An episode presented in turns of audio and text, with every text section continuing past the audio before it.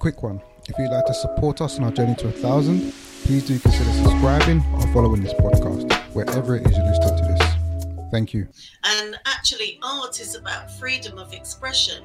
So, most of the time, when you create art, whether it's a poem, a song, um, a painting, a dance, it's coming from your heart and your soul and your yeah. guts.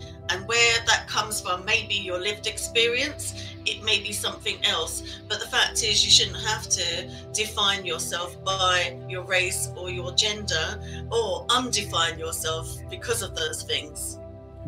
Zita Holbourne is an artist and an activist, a woman who is on a mission to create a more just, fair, and equitable society. Well, we need racism to end but we need all discrimination yeah. to end because we're not just one thing. You know, we're um, we we we're women, we're disabled, we're LGBT plus.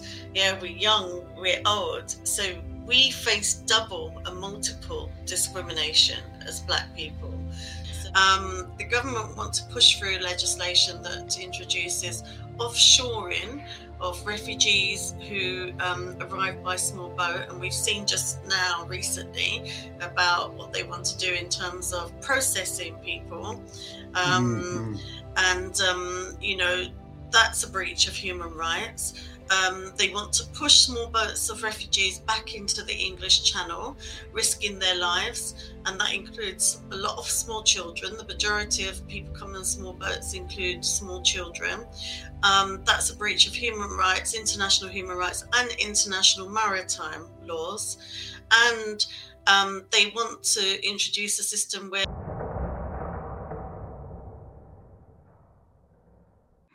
Okay, so thank you very much for coming to a thousand voices, Zita. How are you this evening? I'm good. Thank you very much for inviting me. It's much appreciated. How are you? I'm all good, thank you very much. And yeah, when I come across your profile, I was like, we definitely got to get Zita on here. So, like I was just saying to you before we started this podcast, I interviewed Rianne from Black Girls Hike not too long ago, and then at the end of the inter- at the end of the interview, sorry, Rianne was like, "Oh yeah, you've got to get Zita on here." So I was like, "Okay." Checked out your profile, and I was like, yeah, for sure. That's so lovely. And I think she posted somewhere on social media that she'd just done a podcast and um, she had been asked to name like a couple of people that inspire her and she tagged us both in. I do know the other person that she tagged in as well so that was really nice yeah. Yeah yeah definitely. When i looked at your profile i was like wow. Like you you, you seem like you spent the majority of your life doing um activism, campaigning, that kind of work. And um, pe- people like yourself, I feel like you know, I don't know if you get enough plaudits or enough pats, you know, enough kind of plaudits and pats on your back and that kind of thing. But I definitely feel like you need it because that's a very selfless career that you you have, um, and it's really cool. I, lo- I loved your profile and what you do. So thank you so much thank for coming you. on. Thanks. Yeah. Thanks for having so, me. Yeah, anytime. So, just to start off with, for people who may not know who you are, could you just give us a quick introduction into who you are and what you do? So, my name is Zita Holbourne, and I'm a community activist, a trade union activist, and human rights and equality campaigner, and a multidisciplinary artist. So, I'm an author, um, a visual artist, designer, curator vocalist, performance poet. Um, and have I left anything out? I sometimes wonder if I've left something out when I start. So, and, and I'm a writer, but obviously that's covered under being an author and poet as well. Yeah, that's, that's amazing. Very multidisciplinary. Disciplinary. Like when I looked at your profile, you've founded yeah. and been involved in all sorts of different organizations as well throughout your career, which yes. is really cool. And we're going to get into that in just a moment. But how I always like to start off with is always take it back and set a bit of a foundation, you know, let people know where you've come from. Mm-hmm. So with you in particular, you know, you've spent the majority of your career involved in some kind of activism, some sort of campaigning. Um, I'd be interested to find out, just looking back at your upbringing in your mm-hmm. childhood, would you is that did you go through any sort of experiences or anything like that that you feel set you up for this sort of a career? Yeah, I think there were a number of things. So, sort of growing up in um, the 70s and 80s in London. Um, I encountered quite a lot of racism. My family, my mum in particular, um, faced uh, racism and discrimination. But I think also um, sex discrimination as race as well as race discrimination um, and so that kind of set me up because my mum would fight back don't mean physically fight, but she would mm-hmm. argue with her words, you know, against any kind of injustice and discrimination. So that definitely had an influence on me. Um, my parents were part of the boycott campaign um, against uh, apartheid in South Africa. So that was kind of a learning thing from a very young age. Don't buy South African goods. We're boycotting. Why are we boycotting? Understanding that. Um, and, you know, a number of events based on sort of their political beliefs and things they stood up for and things they stood against. Those all those things influenced me.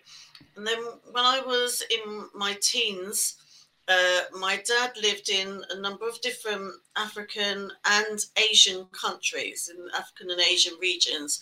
And um, he did work for the United Nations on development projects, UNDP. And I think that experience of um, visiting different countries and seeing different cultures, but also um, understanding and learning a bit actually there was quite a lot of instability in the countries he went to. So i would be going somewhere for the summer holidays and a bomb would go off somewhere or there would be a civil wow. war break out or something. So that, also gave me the, the understanding and the sort of development of my interest in human rights issues you know. So that's part of the reason i went down um, that route um, and one of the countries he lived in when I was a teenager was Lesotho, and Lesotho is completely surrounded by South mm, Africa. Mm, so I'd already had that experience of knowing that we boycott South African goods and why, but actually to get into Lesotho, you had to pass through South Africa. Um, and that gave me a, a proper, like, first hand experience of apartheid. Um, and that actually kind of speared me when I came back home. And later on, a few years later, when I was studying, um, you know, beyond school in um, further education uh, to art schools, to get really involved in the boycott campaign myself and organize protests and demonstrations and so on, and try and get the, the whole of my art school to boycott South African goods. Yeah.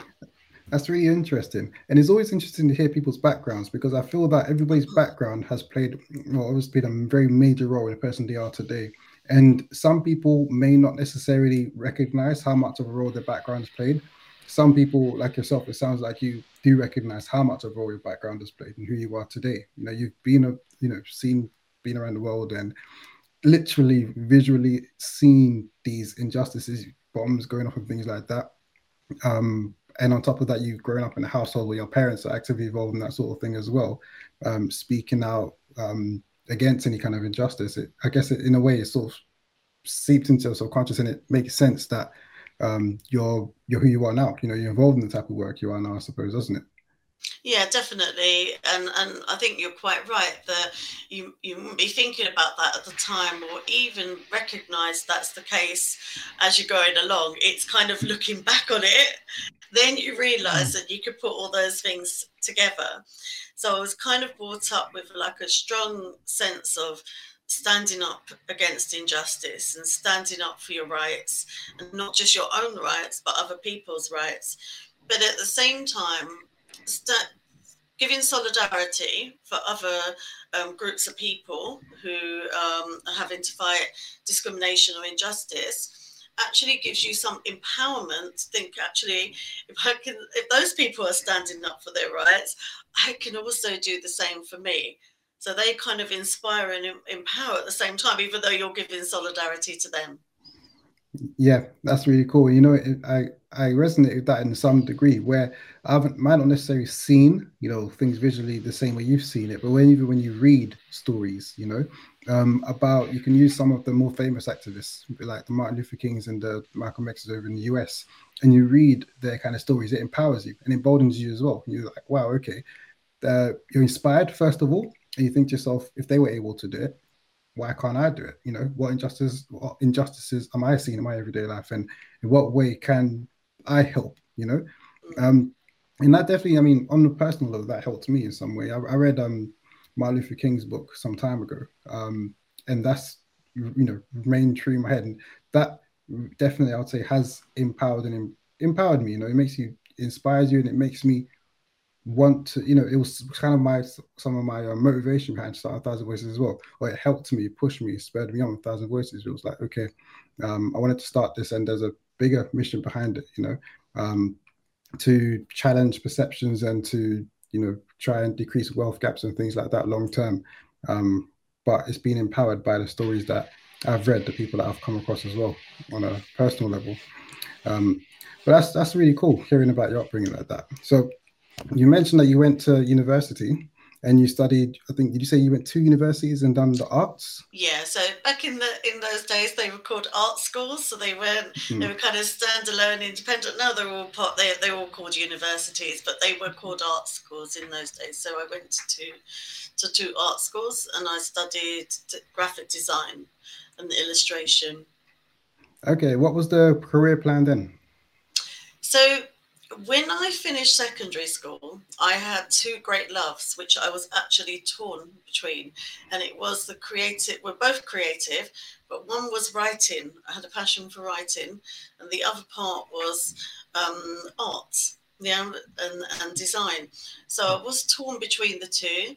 And um, I chose to go and follow the route of art in terms of um, my, my studies but actually in um, going to an art school that focused on um, advertising and graphic design or go, going on a course you know which included advertising and graphic design it actually does bring in some of your writing um, skills into into that work mm. not just the the art um, and it was the only art school that I recall where you had to actually submit a written paper um, to uh, as part of your your process of interview and selection, which was interesting. So they were testing your written skills as well. Yeah, so I was always torn between the two, and I think that's why I've kind of over the years gone back and forth between the two. But then I'm kind of doing a bit of all of it and fusing it all together now. Yeah. Yeah. Okay. Uh, that's really cool. And let's talk art for a bit then. So I see you've got some lovely art pieces on your wall behind you. Um, look really cool. Thank With you. your art that you're doing now, what sort of stories do you try to tell through your art? Um, well, those those two behind are two of my paintings, um, but a lot of my art, not the not the two you can see, but a lot of my art is described as quite political, um, because essentially I document struggle, my lived experience, and the campaigns I'm involved in, the things I want to raise awareness of in terms of um, discrimination and human rights in particular, but workers' rights as well, because I'm a trade unionist, through through arts. So that includes both the, the, the writing, the poetry, and the the visual art. Um, so there's a lot of art that I produce, which is forming part of posters and um, campaigns and flyers and is used to raise awareness. But the thing about um, art is you can actually reach audiences that you might not have reached you might not otherwise reach with those messages mm-hmm. um, because people wouldn't come out to a rally or a march or they wouldn't come and see you talk on those things they don't feel it's something they're interested in but art kind of is provoking in a different way and hits people in different ways but also what your intention is in art you create can be very different to what people receive when they see it you know mm-hmm. people people feel and think and receive different messages from seeing a piece of art as part of the beauty of it. So I do a lot of political art. Um, I'm part of the UNESCO Coalition of Artists for the General History of Africa, um, which is um, uh, again a multidisciplinary platform of artists who are global um, UNESCO um, originally wrote um, 13 volumes of the entire history of Africa. Um, right, wow. And they wrote these massive volumes. They realized that actually a lot of people don't, most people don't even know they exist. And they hmm. had this concept that if they were to promote those volumes and people understood, and they particularly focus on young Black people, both on the continent and off the diaspora, um, understood and recognized and knew about their really rich incredible history going right back to the beginning of time, it would empower them um, and instill pride and strength in them to counter the racism and the injustice that they face um, today.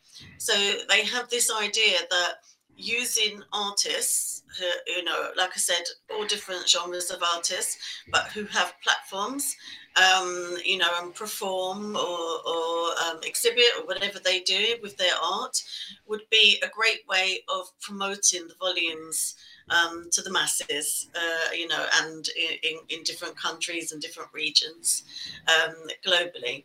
So, so I use my platform as an artist in in that way to promote promote the um, UNESCO history of Africa. I also curate an art exhibition, which has been running now for 10 years, called the Roots Culture Identity Art Exhibition, um, which was established by the Trade Union Congress Race Relations Committee which I'm elected to, um, and was established as part of the Stephen Lawrence TUC task force recommendations. Because Stephen Lawrence had wanted to be an architect, um, one of the recommendations was that the Marble Hall, which is um, part of the TUC headquarters, should be used um, as a space to showcase the talents of young Black people. And in the context of the trade union movement, Black is used in a broader political sense, so Black and Brown people, African mm. and Asian people, um, and to give them a platform. And so we did it one year and then it was a success. So it's run for 10 years. So I coordinate and curate that exhibition every year and we try and tour it and get different opportunities. But during the pandemic, we've had to go um, virtual with the exhibition, which has also been interesting and good because it meant that we were able to last year make it an international um, exhibition, international artists participating and not just restricted to the UK. That's amazing. And I resonate with what you said about the arts being a way in which you can reach other audiences. Like with the UNESCO, so I, I, you mentioned the full name, it slits me, UNESCO Coalition. UNESCO Coalition of Artists for the General History of Africa. It's really long. yes, that's the one. You got 13 volumes and um, well, you've got an audience that would read, maybe might read through that. Then you've got another audience that would not necessarily have any exposure to that. They won't read that, but then you can reach that audience through art. And when we talk about the arts as well, because when you're talking about that, what come to mind was music. And I think about some artists who have used their platforms to share more political or conscious messaging through their music. You can talk like the Bob Marleys or the, the Nina Simones or the the Fela Kutis or there's there's so many artists out there who have shed light on real issues through their music and they've reached untapped audiences basically people who would never have known otherwise mm. um, so i think that's that's really important actually you know um, um, you know having um, you know the arts in general i do think is important. I don't think maybe it's it's what's the word like highlighted or um, maybe even say respected the way it should be respected. Um, but definitely should be you know promoted and highlighted some more. And you spoke as well about the, the what's called the exhibition that you've been putting on for the past 10 years. And you work primarily with black or black and brown artists to showcase their work. Within the arts in particular how important do you feel representation is? Representation is very important. Actually, one of my trade union roles, I have two trade union roles. I'm the National Vice President of the PCS Union, but also the Joint National Chair of the Artists Union of England. Um, and we know that there is uh, racism in the arts and culture sector that 10 years of austerity plus the pandemic have impacted on all um, like working class artists socially engaged artists but has a disproportionate impact on those who are, are black but also on women and disabled artists. Um, and so there, there were two two ways i think that we see repeatedly black artists are treated. So they're either told that oh, your art is very black, whatever that is, quote mm. unquote. Yeah? yeah so yeah. it's suitable for a black audience, or it's suitable for Black History Month. So it's mm. not su- suitable for the mainstream. Or your art is too black and you need to like become more mainstream so you've got yeah. people in the sector trying to dictate and to, to black artists what art they should create um, and then on the other hand trying to pigeonhole them and say they're only suitable for a niche audience over here so one of the campaigns and a lot of my work crosses over into campaigning on rights for artists and racism in the arts and sexism in the arts, as well as uh, you know my work as an artist, as a practice uh, practicing artist.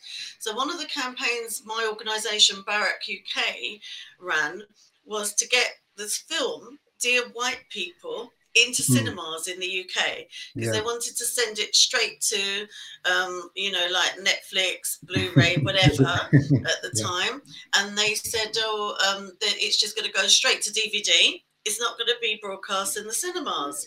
And so um, a film, a black film distributor started to challenge and question that with the British Film Institute.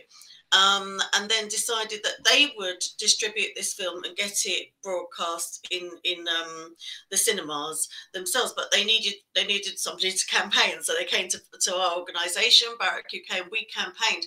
We actually screened it in Parliament as well. Wow! Uh, and we did have a red carpet premiere premiere in Leicester Square. In fact, my son was involved in organising that premiere, and he also built the website for um, the the film premiere.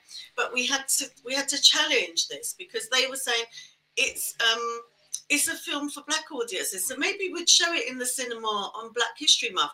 We're like, hello, there's a clue in the title. It says, Dear White People. so where have you got the idea that it's for a black audience? Yeah. yeah. So, you know, this is what we're up against. It's just one example, but it's the kind of thing that we're up against and have to challenge all the time. So we're marginalized and we're pigeonholed but what you know so it's a constant battle and we don't get the same opportunities and the same platforms as white artists you don't hear do you of white artists saying but all your portraits are of white people don't you think mm, you need mm. to diversify that doesn't that, happen yeah. does it but if we were to paint all black people that's what they would be saying to us you know, they don't say, "Oh, well, there's a White History Month. You could keep your paintings for the White mm. History Month to a white person."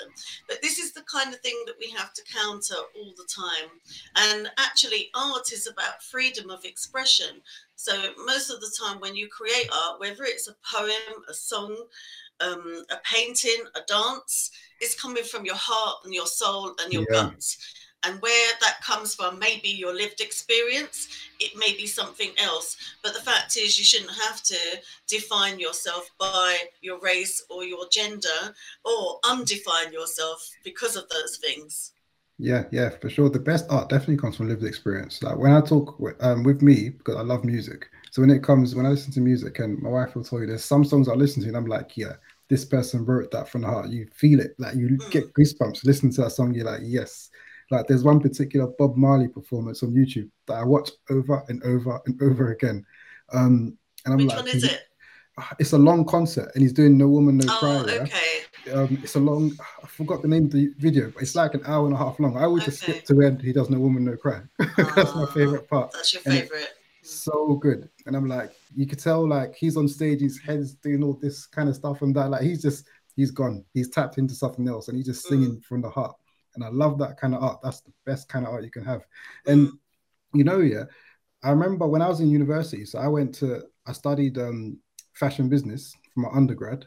Okay. Um, yeah, it's, it's very different because right now I'm working in finance. So people always like, how did that happen? But long story. but, yeah, we can but, be diverse. We can do multitask and do different things. Definitely, yeah. definitely. But when I done my undergrad, so in my final year, we had to present, we had to do either a dissertation or business plan. So I done a business plan. Mm. And I done it for an African re- or a retailer selling African like designs, that sort of thing. Um, and I remember I presented on it. I thought the, the plan was solid, personally. Presented on it, and then I was told um, maybe I should try and do something a bit more mainstream. Mm. So similar to what you're saying there with your art, like people getting pigeonholed, and then you know, looking back now, I mean, I'm ashamed to think, ashamed to say, I was like thinking, hmm, okay, yeah, maybe I should change it around and think like that. What I was told in particular was that it's a trend and I should I shouldn't like just hop on a trend because it might only be good for a couple of years or whatever. Um, and then now, looking back now, because I'm a lot more sure of myself now than I was back then. Mm. They, they couldn't tell me that. tell me yeah. Trend. Like that's ridiculous. That is, it sounds absolutely crazy when you think about it like that. And you can parallel it to what you're talking about. If artists getting mm. pigeonholed, you're painting too many black people. Oh, it's for black people. Mm. Um, but you don't get white artists don't get that same sort of treatment at all, um, which is not fair whatsoever. And you spoke about Black History Month, yeah. With, maybe we can showcase this art, Black History Month, and blah blah blah, and that kind of thing. Mm. I'm interested to know what's your opinion on Black History Month.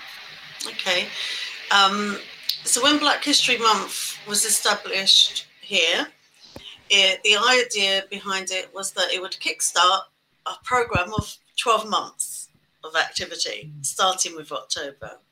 So I think that Black History should be for every month, like, you know, and every day of the year. It doesn't start and stop with Black History Month.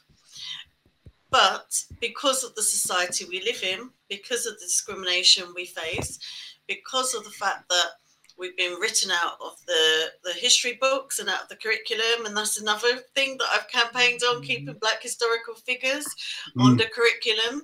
Um, then actually it can play a very important role because it gives us a focus, it gives us an opportunity to share, it gives us an opportunity to celebrate. And actually, it doesn't have to just be famous Black historical figures. We can be celebrating mm. the everyday unsung shearers and heroes in our own communities or families. Um, but the concern is is when there's a sort of tokenistic approach to Black History Month. Right, it's mm, Black History mm. Month, so we'll just do a day in you know um, for our business. Um, we've done that. We can tick the box, or if schools do that, because no, we should be um, in every curriculum, not just the history curriculum, but every curriculum, and we should be there. We shouldn't be written out. So I have that kind of mixed feeling about it.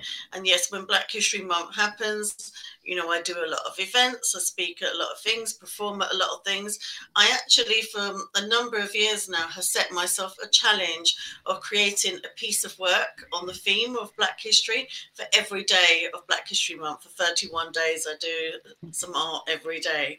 Um, and it could be just a quick you know something very quick sketch digital whatever but to to document our struggles and to celebrate um, our achievements um, but I won't stop there at the end of the month. You know, I'm going to continue celebrating and promoting our history all year round. It's really cool because recently I was having a discussion with someone about Black History Month, and my thoughts on that was one, I see the merit in it. I think it's good. You know, it's some time which we can use to highlight some figures and people and yeah, events that may not have been highlighted whatsoever otherwise.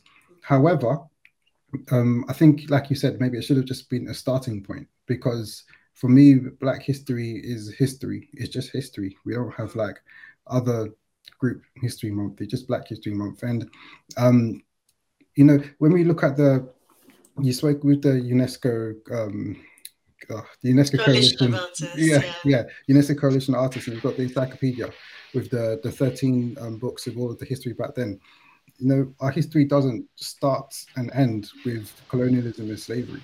Um, exactly. And there's so much more that's happened before, around, and after that. That should be included in history books, but it's just history. I don't think it should be like a defined month in of itself. Mm. Um, because I feel like having that defined month, okay, great, it's good to highlight some, you know, some events and that kind of thing.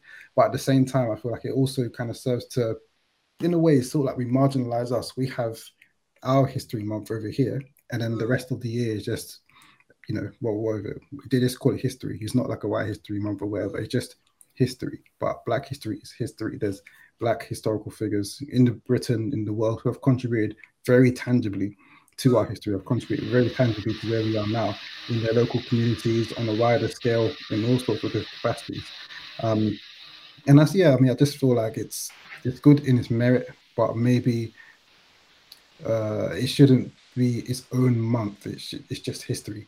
like you said. You know? It's used as a tick box exercise by institutions and corporations, and that's the problem. So, what I'd like to see those organisations doing. Um, and funders, you know, funding streams is to say, okay, yes, we'll start in October, but that will kickstart whole one whole year program that runs from October to September every year.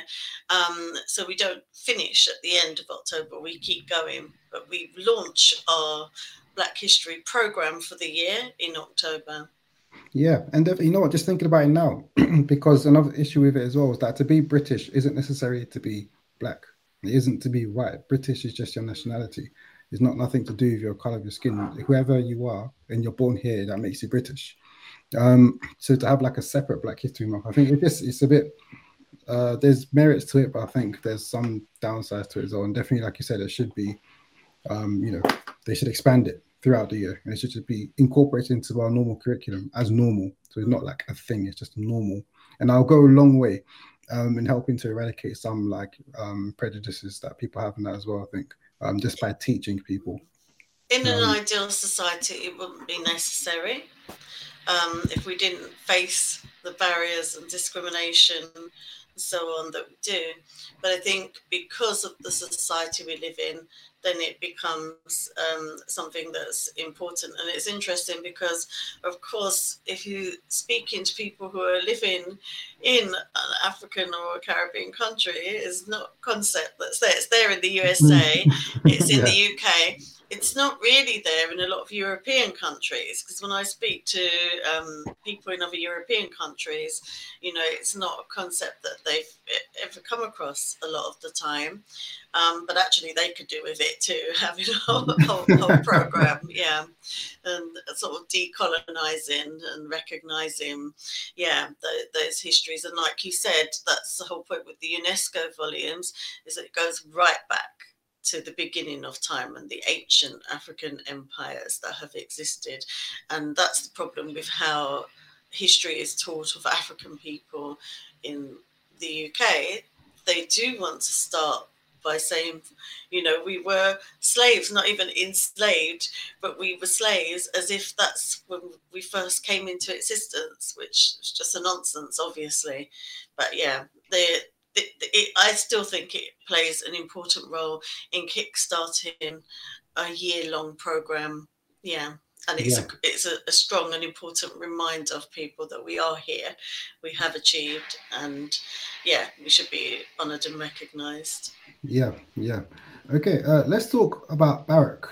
So, when you spoke, you spoke about your arts exhibition. What's interesting? You said that you started that about ten years ago, and mm. it sounds like that coincided with you co-founded BARAC as well? Because BARAC was about 10 years ago, was it? So BARAC is um, 12, 12 years ago almost, so mm. 2010, so a bit longer.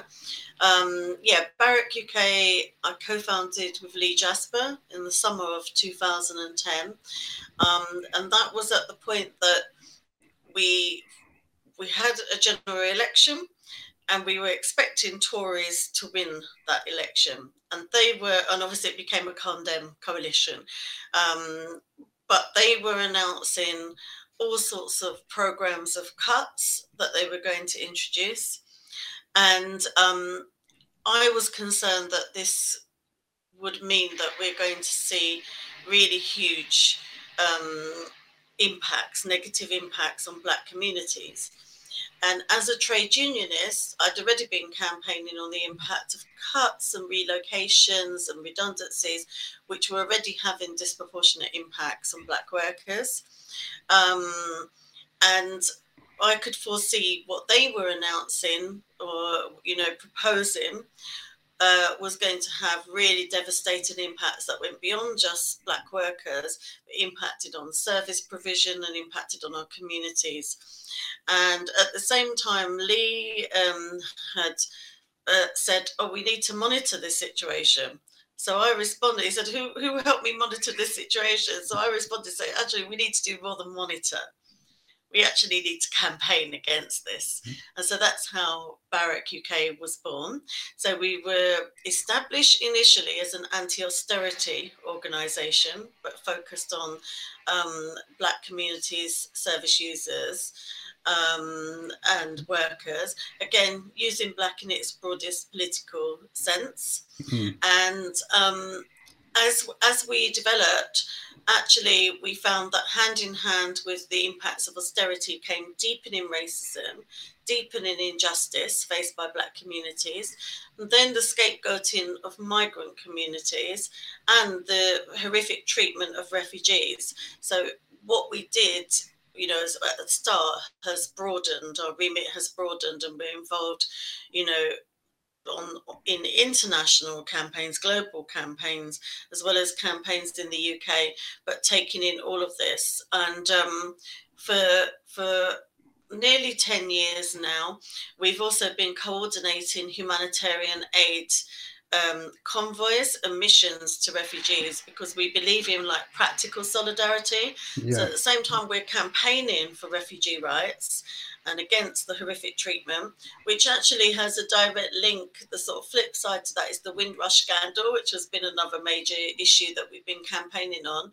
Again, we've been campaigning on the Windrush scandal since 2012 way before it was even called or mm-hmm. known as the Windrush scandal, we were warning this was going to happen because of new immigration laws that had been brought in at that time, which we also campaigning opposing.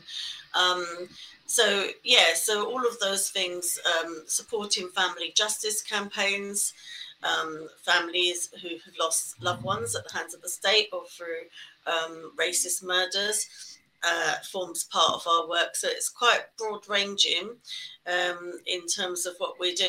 But it, in the beginning, it was with a focus on austerity and cuts.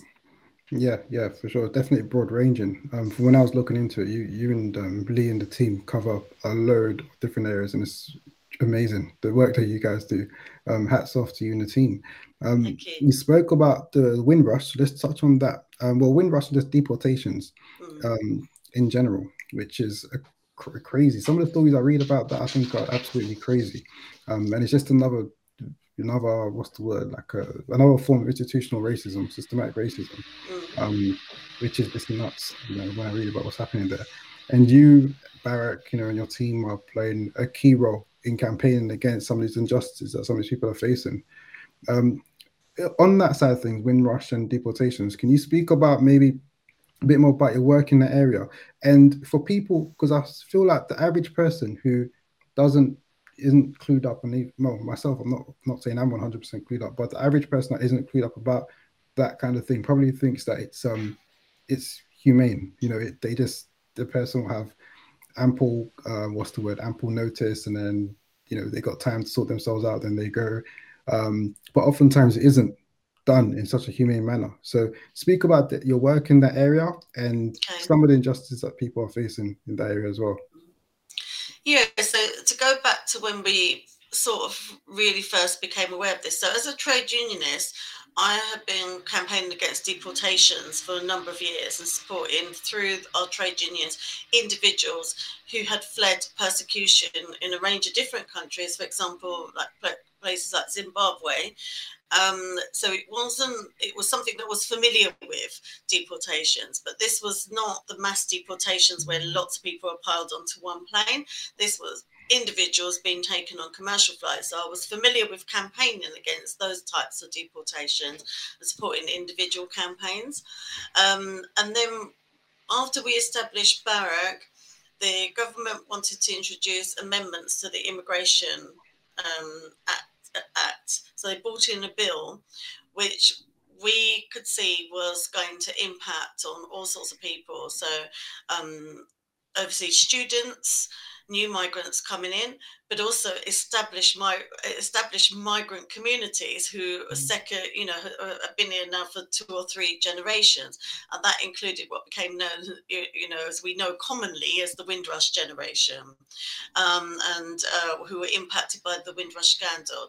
So BARAC co-founded a campaigning group called Movement Against Xenophobia to campaign against that. But we also ran um, a billboard campaign, which was on tubes and trains and buses called I'm an Immigrant, with real people who migrated to the UK, black and brown people, talk, saying, you know, I'm a bus driver, I'm a nurse, I'm a lawyer, um, and I came to this country from this country as an immigrant, and this is what I contribute to British society to try and counter the sort of negativity and racism and scapegoating of migrant communities, alongside trying to influence the bill um, in you know in a positive way because of what was being introduced. But we've gone full circle with that because we have now the Nationality and Borders Bill, which is even more draconian, wanting to introduce even you know uh, more um, harsh aspects to the hostile environment.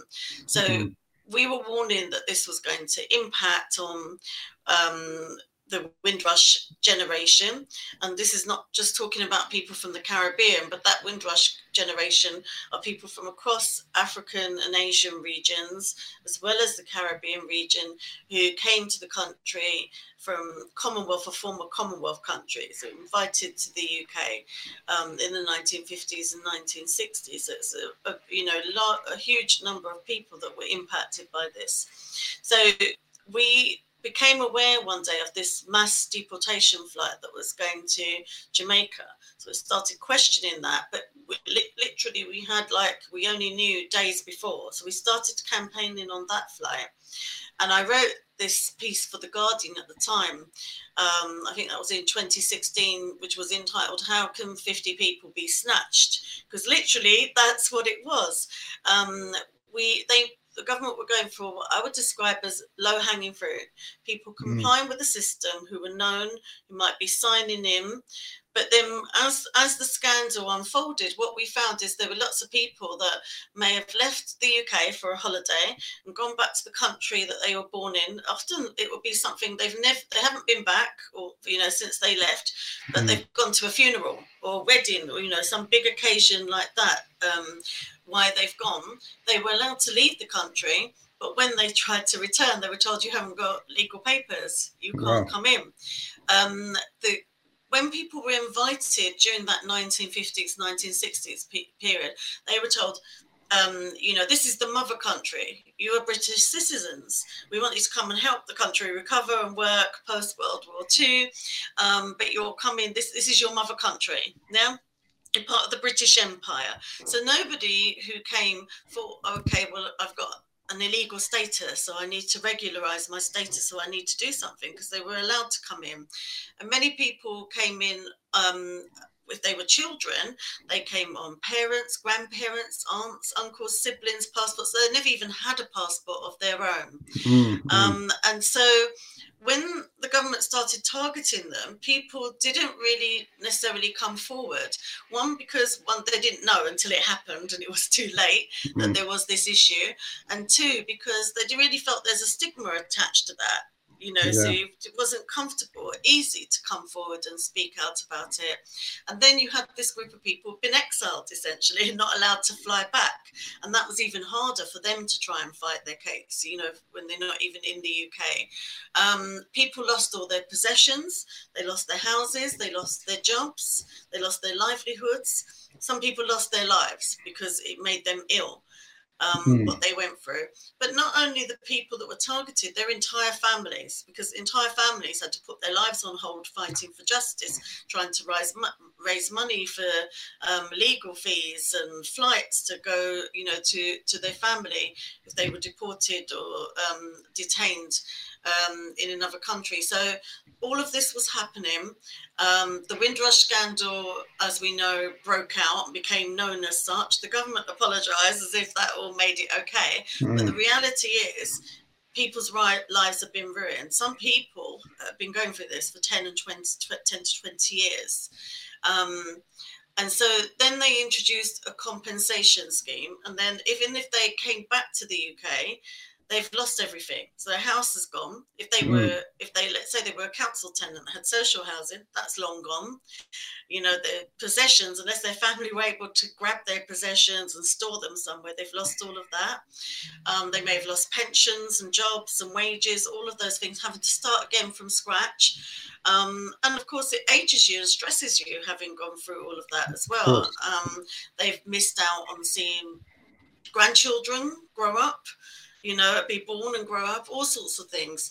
So the compensation that the government's supposed to pay out, the vast majority haven't. So one of the things that we're campaigning on now is the fact that that compensation needs to be accessible because the process of applying for it means that you need legal support and representation to do that. So that's another barrier to getting it.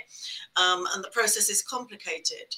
And one of the things that people had to do when the, when the scandal unfolded and got exposed was they were told that they've got to show evidence and proof of every year of schooling, work, and where they lived. And that might be 40 or 50 years worth of evidence that they're expected to produce for every year. The vast majority of us would not have a document or a paper to prove every single year. I wouldn't have mm. school documents now, do you know what yeah. I mean, to prove where I went to school and every year I was at my school.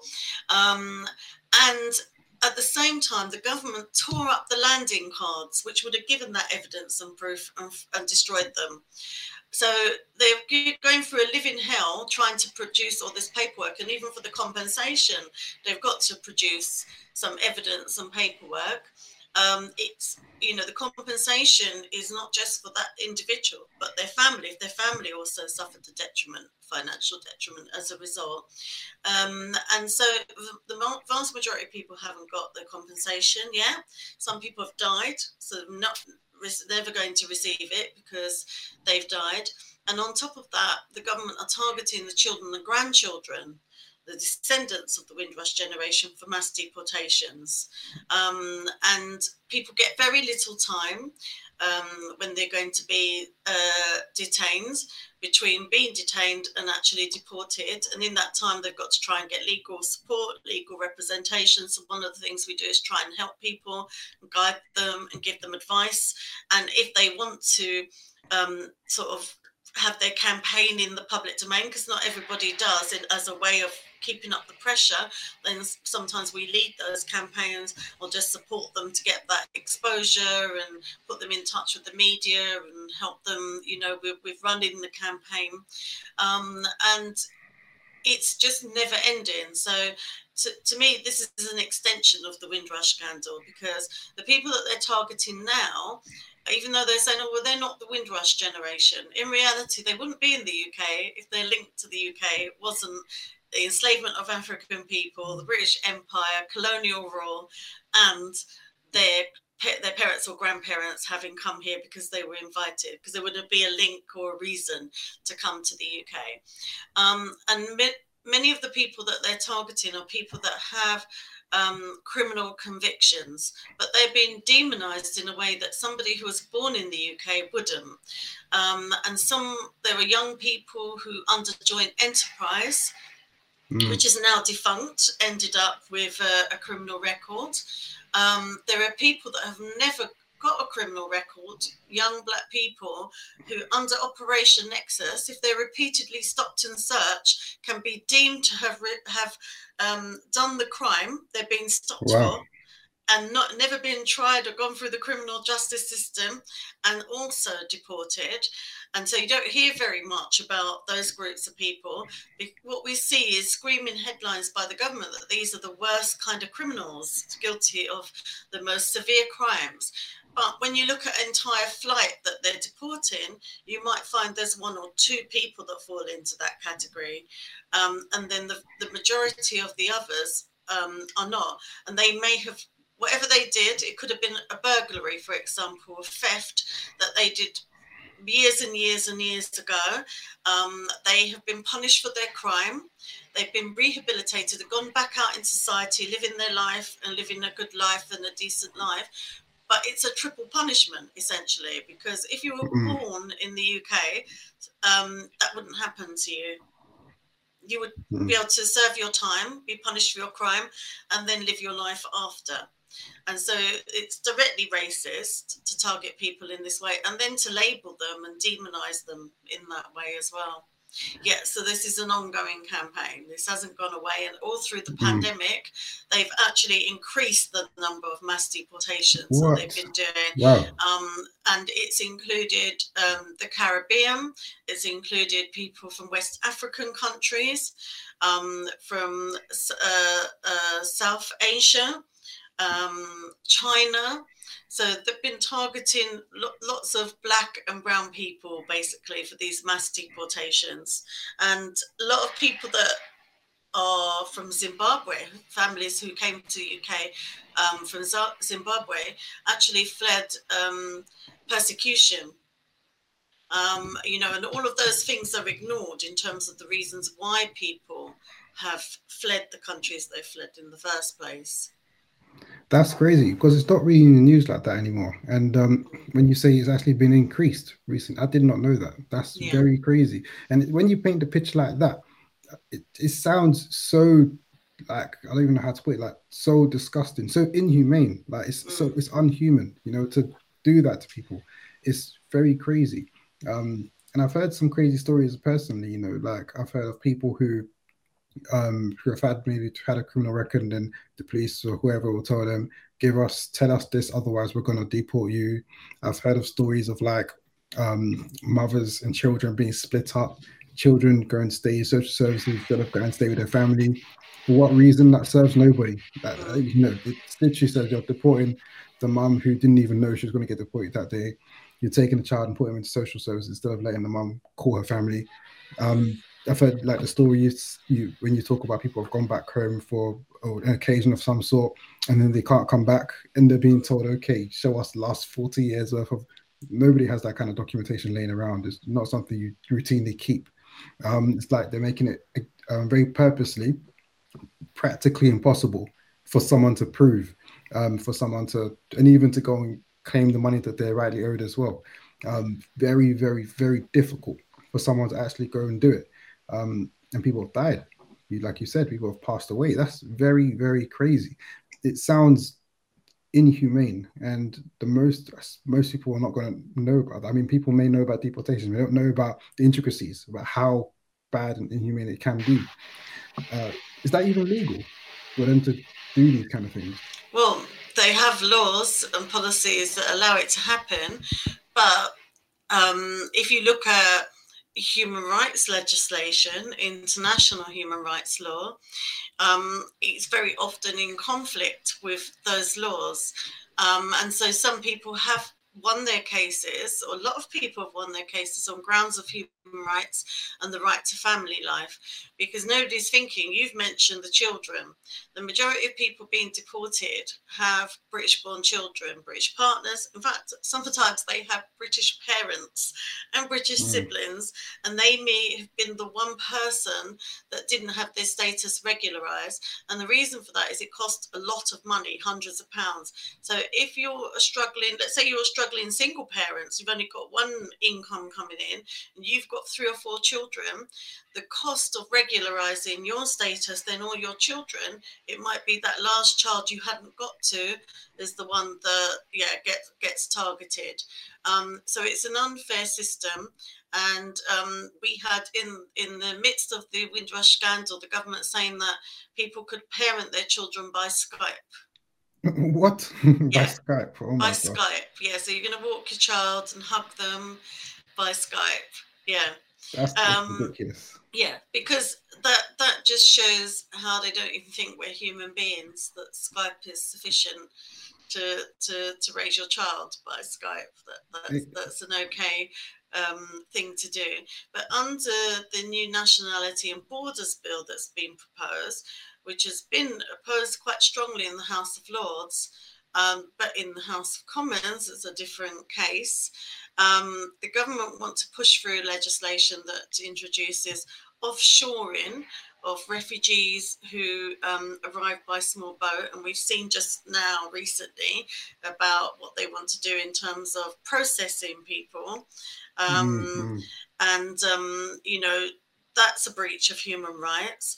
Um, they want to push small boats of refugees back into the English Channel, risking their lives. And that includes a lot of small children. The majority of people coming in small boats include small children. Um, that's a breach of human rights, international human rights, and international maritime laws. And um, they want to introduce a system where citizenship could be um, revoked without any um, notice um, or recourse, which ha- potentially can impact on millions of people because it's people who either were not born in the UK or people who have a parents that wasn't born in the UK that could be impacted by this. And that's just some of the, the aspects of that law. So there's, you know, this is ongoing. So if they were really serious about learning lessons from the Windrush scandal, um, taking forward the recommendations in the Windrush Lessons Learned um, report and trying to put right the wrongs that they did, they wouldn't be trying to force through even worse legislation because essentially what they want to do now is Windrush scandal again, but on an even larger scale, impacting on even more people. And in all of this, is like um, this: they they fail to recognize um, first of all, maybe their role in why people are escaping from the countries that they're escaping, like you mentioned as well, um, and what people are escaping from. I mean, if someone's prepared to cross the channel in a small boat or something like that, they must be desperate. They must be really wanting to get away from some kind of a bad situation. Um, but that they don't care. Now, push you out on the boat back into the into the channel, or send you off to Rwanda or something yeah. like that. Something ridiculous. Um, it, it is completely inhumane um, complete lack of humanity, and it's so crazy um, when we talk about these kind of things. And you know, I feel like with this, this when we talk about like institutionalized racism, because that's one form of it. There's so many forms of it. There's so many different ways, and yeah, so many different things. You know, and so many different areas which you know you could delve into when we talk about that kind of thing, mm. um, from policing to education to all sorts of things. One thing that happened that was the big story when it happened was the the Grenfell Tower collapse. Um, well, Grenfell Tower, that whole situation, um, which I feel is like another form of institutionalized racism. In a way, it's um, it's uh, what's the, an example of how it's failed people and how it can lead to countless people dying. Um, and as of right now, I'm not 100% sure, but um, you know how if there was what kind of aftercare there was, you know, if everybody has been rehoused or not, I'm not too sure. I know there was all sorts of different organizations that were trying to do something to help out. And you um, found, or one of the founding members for an organization, organization as well, the BME Lawyers for Grenfell. Mm. Um, I was reading recently that one of the main charities, I've forgotten the name, um, but then there was a review done on them and they were found to be institutionally racist, which is crazy that, that's the charity that's meant to be helping these people. And a BBC, it was on BBC, I read it. So it's not like some independent newspaper. If it's on the BBC, they must have been really bad. Like for the BBC to report, okay, they're racist, they're institutionally racist, and they're expected to help primarily black and black and brown people um, in this this thing, which is very uh, the Grenfell thing. I think was one of the craziest things in my lifetime so far um, that I've heard. And I remember when I went I went down there, maybe on the second or third day, and it was like something I've never seen before. Uh, the way I describe it, it was like it was complete anarchy. There was no, there's no authority figure there. There was no government figure. There was no police. There was no fire people. There was nothing like that. It was literally the people. So yeah. the people were down there organizing. The mm. people were down there calling and calling hotels and organizing for trucks to bring food back and forth, and people driving from all over the country, organizing everything. Mm. It was obviously very disjointed and because there's no there's no authority figure there. But it was crazy. And then you got like groups of people in the street who were, you know, obviously very, very rightly so, angry and upset at what's happened. Um, it was just it was just so much happening. And it was so crazy. Um, and then I remember thinking, it just shows us like a complete disdain for these people. If you haven't even but haven't even bothered to send over, haven't even bothered to try and organize something. It's down to people to try and organize and try and, you know, help in whatever way they can help. Um, with that particular situation, and just you know, looking at all these other forms of institutionalized racism, you know, deportations and Windrush scandal, etc. Um, can we expect these institutions, like how can we expect them to have our best interests at heart? Can we trust them?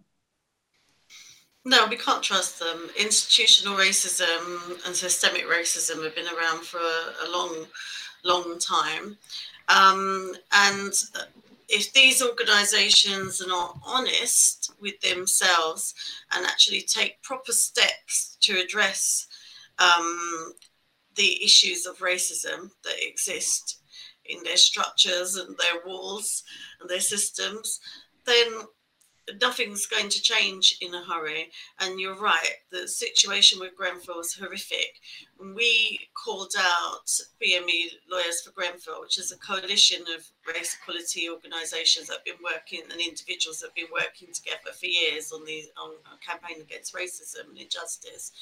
Um, we recognised that it was racist from the very, very start and that's why you know we came forward and said yes we need to to speak out amplify the voices of those who are impacted um, until you know they, they were able to do that. Because obviously they were going through trauma they were displaced um, and like you said they were left to their own devices. And if it wasn't for the community coming out and you know community locally of course played a crucial role but communities more broadly gave, gave solidarity and practical support as well. There would have been nothing in place for them because it took such a long time. It took like putting pressure you know going to the mainstream press raising it in parliament for um, the infrastructure government infrastructure to be even begin to start to be in place to try and support people. And I can remember meeting with people and doing meetings, and people were being sent from pillar to post. And we're like, well, people can't just be going. They've got nothing. They've lost everything. You can't expect them to be going up and down and all over the place around the borough to try and navigate these things. You're going to have to go to them. You need to sort out accommodation even the accommodation was horrific. People were being put in some really horrible B and B's without proper facilities when they've got little children, um, and you know no facilities to feed them, no space for them to play, no space even you know for them, not even adequate space for a whole family, just being stuffed into one room um, and really, really poor service and support. Even when they started to do the consultation meetings, we challenged that and called it out because they were doing these these consultation meetings. In fact, they went to do one with the the tower actually in view. So the tower was looming over the venue where they wanted to hold a consultation meeting. They didn't think about that, mm. but they also took them to sort of the edge of the borough wow. where people would have to travel outside of an area they're familiar with and would be difficult in the circumstances. Um, they had no language translation skills. They had nobody from different faiths to support people, you know, counselling services. And we were pointing all these, these are basic things in a trauma situation, in a crisis like this. You can't expect people to come out and you don't have all of these services and support. And I remember sitting in the public area next to a woman who was just crying but she bawled her eyes out and she said how she lost she'd you know she'd lost her family. And i remember sitting there just with my arm around her and holding her hand and she had no one. She was by herself. And we were also saying there are um, people culturally not going to come to an event like this women who won't won't travel here. So you can't expect everybody to come to you. You're going to have to go to where people are. And their attitude was just so cold and uncaring given the trauma that people have been through. You know people who've lost loved ones and then people who've lost everything all their possessions. Some people who have survived but their entire families you know several generations of families wiped out in the fire. It was a horrendous situation.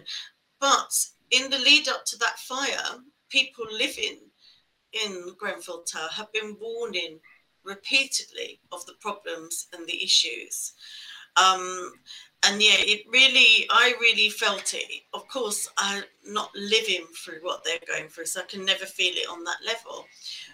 But when my son was um, born, I lived in a tower block which was found to have the same cladding Wow. Yeah. So, you know, it kind of hits you. This could have been me and my child that this happened to. Yeah.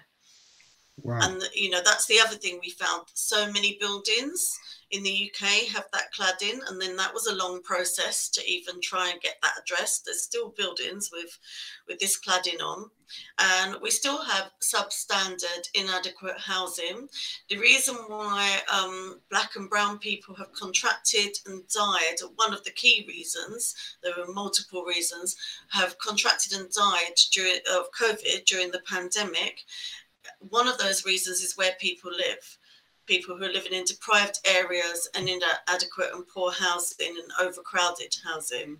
Um, because they they live in poverty because of institutional racism in the labour market then they live in the poorest housing and the poorest areas with the biggest cuts to funding. So all of these things have a knock-on impact on every aspect of our lives. It's literally how institutional racism basically can just lead to death like in this worst case scenario. Um, yeah it's terrible in every way, shape, and form. All right. So uh, before we go into quickfire questions, um, I'd like to ask you. So, what do you think needs to happen for us to live in a more equal society?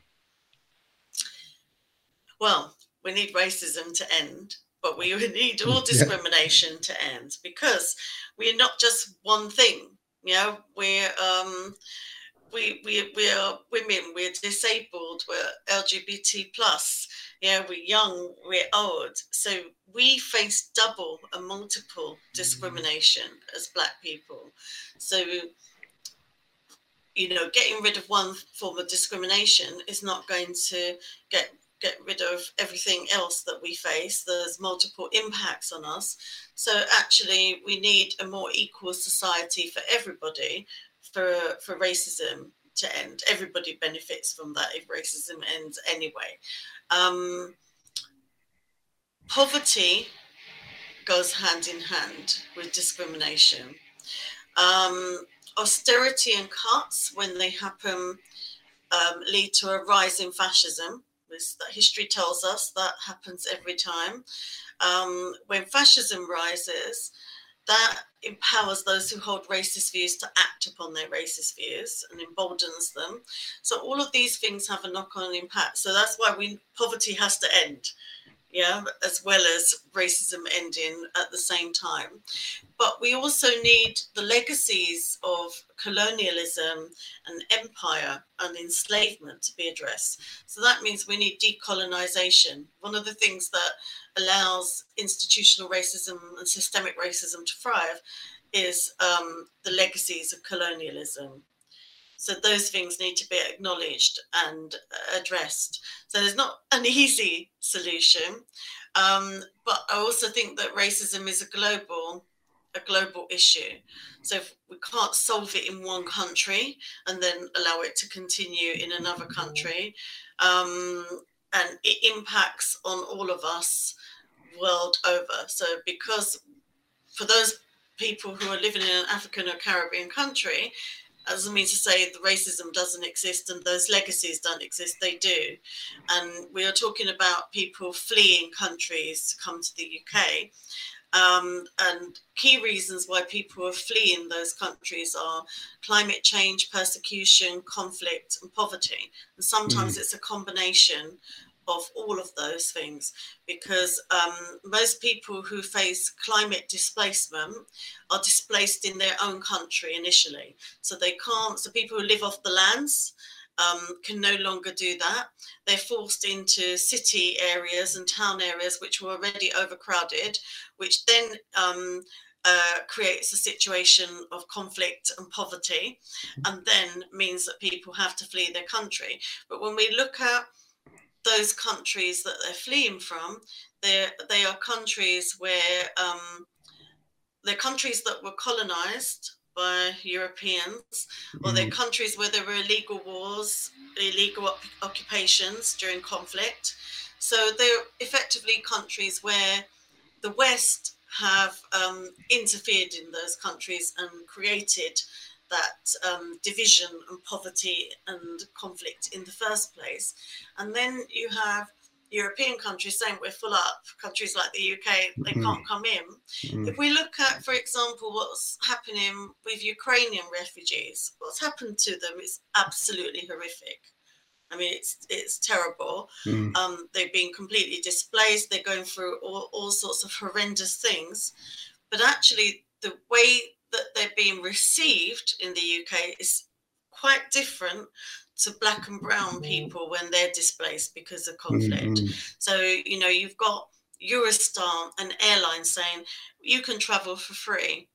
In contrast, um, you know, other refugees are having to hide on lorries or go on those small boats that we've been talking about. You've got um, Airbnb and hotels saying we'll give you accommodation, restaurants saying come in. Well, one of the key things we do in our work with refugees is to supply um, food and ingredients for cooking to the Refugee Community Kitchen, which is a charity in northern France. But before that, we used to work directly when there was an infrastructure with refugees to bring cultural and religious um, food. Yeah, that sorry, sorry, food that meets cultural and religious needs for different yeah. communities, um, and supply them with the ingredients so that they can make their own cultural food. Um, and so we are fundraising for aid then we're taking that aid um, there, and then people are being given solidarity meals by a charity because they've got no other choice, which is not the most dignified way to receive food. Nobody wants to receive their food in that way if they could mm, help yeah, it. Yeah. But in contrast, Ukrainian refugees are saying, come into restaurants, come into hotels, and you know we'll give you meals in a dignified um, way, in a, a nice surrounding, not being beaten up and kicked by the police and threatened by the police. Sometimes that food has to be distributed in the sanctuary of a church or a mosque because of the brutality that refugees are facing, but also um, people like ourselves doing that work are also threatened. So when we take aid, we are um, racially profiled. We've been stopped under the Terrorism Act. We've been barred from going into France. Mm. Uh, we've been stopped and searched by police in between border control. They wow. look for refugees in our vehicle and they've even asked mm. us, are we the same people going back that came out, i.e., are we refugees smuggling ourselves oh into gosh. the UK? So this is the contrast and difference in treatment. So when we talk about inhumanity, that difference of treatment has to change. If somebody's displaced and they're a refugee, then why isn't there that, that response to all refugees that we're seeing to Ukrainian refugees? We know the reason, but that's another inequality and stark difference of treatment. So, unless we're treated as equal human beings in society, across society and globally, then racism is not going to go away. Wow, so much to digest. So, so much to digest. But yeah, thank you for that. Uh, really appreciate that. So, let's go into some quick fire. Quick fire questions. We've got 10 questions here for you. And yeah, just whatever comes to your head first. Okay. Are you ready? Yeah. All right, cool. First question What's your favorite movie? Now that's weird because I don't know if this is the, my favorite movie, but literally what was on my tongue when you asked that question is the color purple. So I'm going to say the color purple because it's what came straight into my mind. Right. Great, we'll go with the color purple. All right. Next, what's your favorite book? Oh, that's really difficult. Um, I haven't got a favourite book. I can't pin one book down. Um, but you know what? I'm going to wriggle out of that one by saying my favourite book is my book that I wrote, Striving for Equality, Freedom and Justice. And not because Great. I think it's the best written book in the world and better than any other author, it's because it's my baby, it's my life, it's documenting all of my struggles and history in poetry and it, a lot of love went into yeah an emotion went into creating that book so that's why that's my favorite book. Great. All right next. Name a song that you can never get bored of. Oh one song. Oh no that, yeah. that that's um that's really difficult to pin down one song but what i will say is one artist if i can cheat yeah? Yeah, yeah and okay. that is stevie wonder and stevie wonder I grew up with Stevie Wonder. My mom had every single album. So I feel like Stevie Wonder is the soundtrack of my life. Yeah. yeah. Because one song that I hear Stevie Wonder can conjure up a moment in my lifetime, which could be, you know, years ago when I was a small child, because I can remember what was happening by that one song playing. Yeah. Yeah, great. He got that really good album. Is it Songs in the Key of Love? I think it's called. Life, yeah. Life, Songs that's in the, the Key one. of Life. Yeah. That, that album is amazing. Yeah. great. All right, next. If you could only eat one meal for the rest of your life, what would you pick? Um, curry chicken and rice and peas and plantain. Great. How do you start your day? Um, Oh my gosh, that's a really, really bad thing that I do starting my day. I look on my phone, which is a bad habit that I need to stop because I look on my phone, then I get caught up in something, you know, responding mm. to an email or something, and not not doing all the things of starting my day that I should be doing. Yeah that's that's it. It's better than looking at social media first thing in the morning. So well, well, social media might be one of the things I see on my oh. phone. It might be an email, it might be a message, or it might be a social media or a news article. It could be anything on my phone that, that's popped up in my alerts that I see. Oh, yeah. okay. I'm not judging. I do the same. okay. Name three people that inspire you. Um. Okay. Three people. Yep. Okay, so one of them is on has been on this screen. Oh, is it? yeah, Diane Abbott. I oh, think she's yeah. gone through hell. She she's treated horrifically, and she is still standing, still there, still standing up for our rights, still speaking out for us. Um, so yeah, I, I really, really admire um, Diane Abbott. And then I would say, as as sort of yeah, I'm going to name two people who really inspire me because they lift me up. They've been there side by side all through the BARAC journey. Are there every day campaigning and working with me, and they're like my, you know, two of my my closest friends, but also my comrades and activists. And they're really strong um, activists in their own right. They're trade unionists, and that is um, uh, Donna Guthrie and Hector Wesley who are BARAC officers who are like my partners in crime and in arms in everything I do as a campaigner. That's amazing. Okay, next question. What's the best advice that you've ever received? The best advice? Yeah. Oh, the best advice. I would say um, the best advice was advice I gave myself when I was in my early 20s um, that was that in order to like have a positive life and a positive outlook i needed to learn to love myself.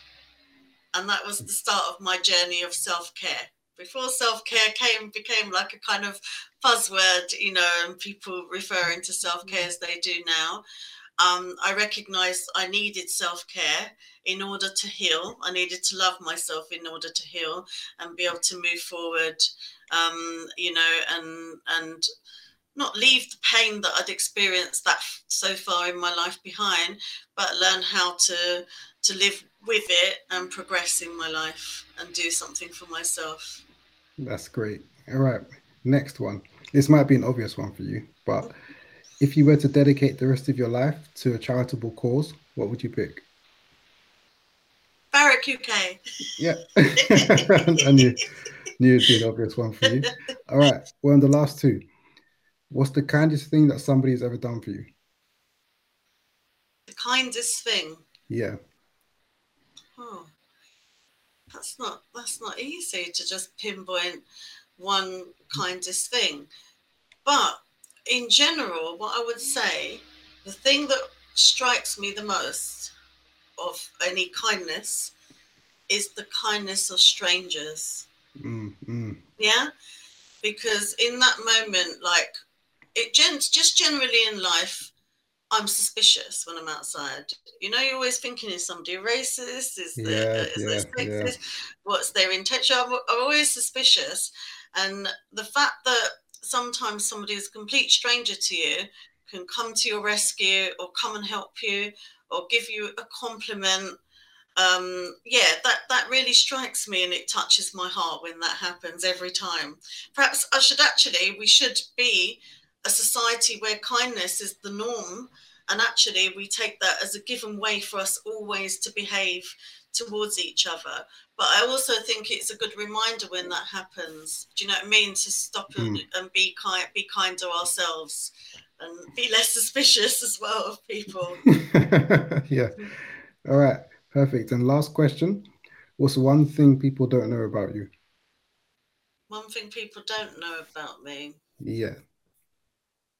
Oh, one thing people don't know about me.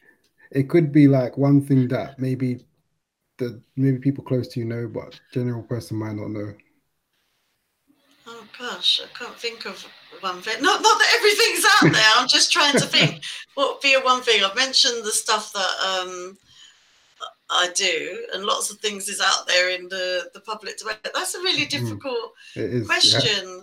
to answer. One thing, one thing, one thing. Um, I used to live in California. I guess that's not a common known thing. Oh, that's, yeah. that's nice, nice weather. Nice yeah. Bit uh, boring, but yeah, so I, can, I can't think of anything no, that's, that's that's amazing. That's really cool. That's really cool. Thank you so much. All right, yeah. So thank you so much for coming to the podcast. I really, really appreciate it. And you know what? Yeah, I feel like I can talk to you for hours. literally just, just speak. Yeah, it's like a nice little chat. This is, isn't it? Yeah. Literally, literally, mm. yeah. So I really appreciate you coming on um, and sharing, yeah, sharing your story, sharing a lot of learnings. I feel like there's so much we could take away from this conversation as well. So thank you so much. Really appreciate it. Uh, before we close, uh, have you got anything you want to say, like any last remarks, and also where can people keep up to date with the work you do, your own, your art, your artistry, and BARAC, if they wanted to as well? Okay. Um, well, first of all, thank you for having me on. It, you know, it just felt like a really comfortable and really good and interesting conversation. So th- thank you for making it just very relaxing in that way, and um, for including me in this project. And congratulations and well done to you for you. taking up this initiative and for the work that you're doing. Um, in terms of yeah, how people can um, find us. BARAC UK is B A R A C, UK as in United Kingdom. So if you just Google that or put that into any social media platform, it will come up Instagram, um, you know, Facebook, Twitter, all the usual. Uh, we've got a website there as well. Um, we've got several petitions running, um, a crowdfunder. So if you look on our website, um, that that also has quite a lot of information about we, what we do and campaigns that we're running. But we do use social media a lot to update on our campaigns. So if you follow us on social media, you're going to get the updates. Um, in terms of the work I do in the arts, um, my website is www.zitaholbourne.com so it's just my name.com and again on social media i've got um, a page on Facebook, on Instagram, it's at Zita BARAC UK. And so a lot of my art is on there. But I also have a YouTube channel which has quite a lot of my performance poetry, but also quite a lot of the campaigning videos and, and things on there as well. So yeah, we're, we're out there. I think kind of like if you Google BARAC UK or you Google me, you basically find all the bits and pieces of the different campaigns we're involved in. Yeah. Perfect. Okay, that's that. So thank you once again for coming to the podcast, Zita. Really, really appreciate it. This is a thousand voices. That was Zita Holbourne. And until next time, we're out. Okay, and that's the interview done. 15 gone, 985 to go. We're edging ever close to that 1000. It's always good to hear back from the community. So drop us a comment or leave us a review wherever you're listening to this and let us know your thought about this episode and any key takeaways. Next week, as always, we're going to have another very special guest on the podcast, another very inspirational guest on the podcast. And if you'd like to see some previews from the episode, then follow us on our social channels at 1000 Voices UK. We'll, we'll be dropping some clips and little snippets before the episode comes out. The next episode will be dropping next week, Tuesday, as they do every single Tuesday. And the full YouTube video will follow a few days afterwards. So please do subscribe to us on all platforms. It really, really does help us in trying to amplify the voices of the people that we speak to. But that's that for now. Thank you for tuning into this podcast. That was Zita Holbourne.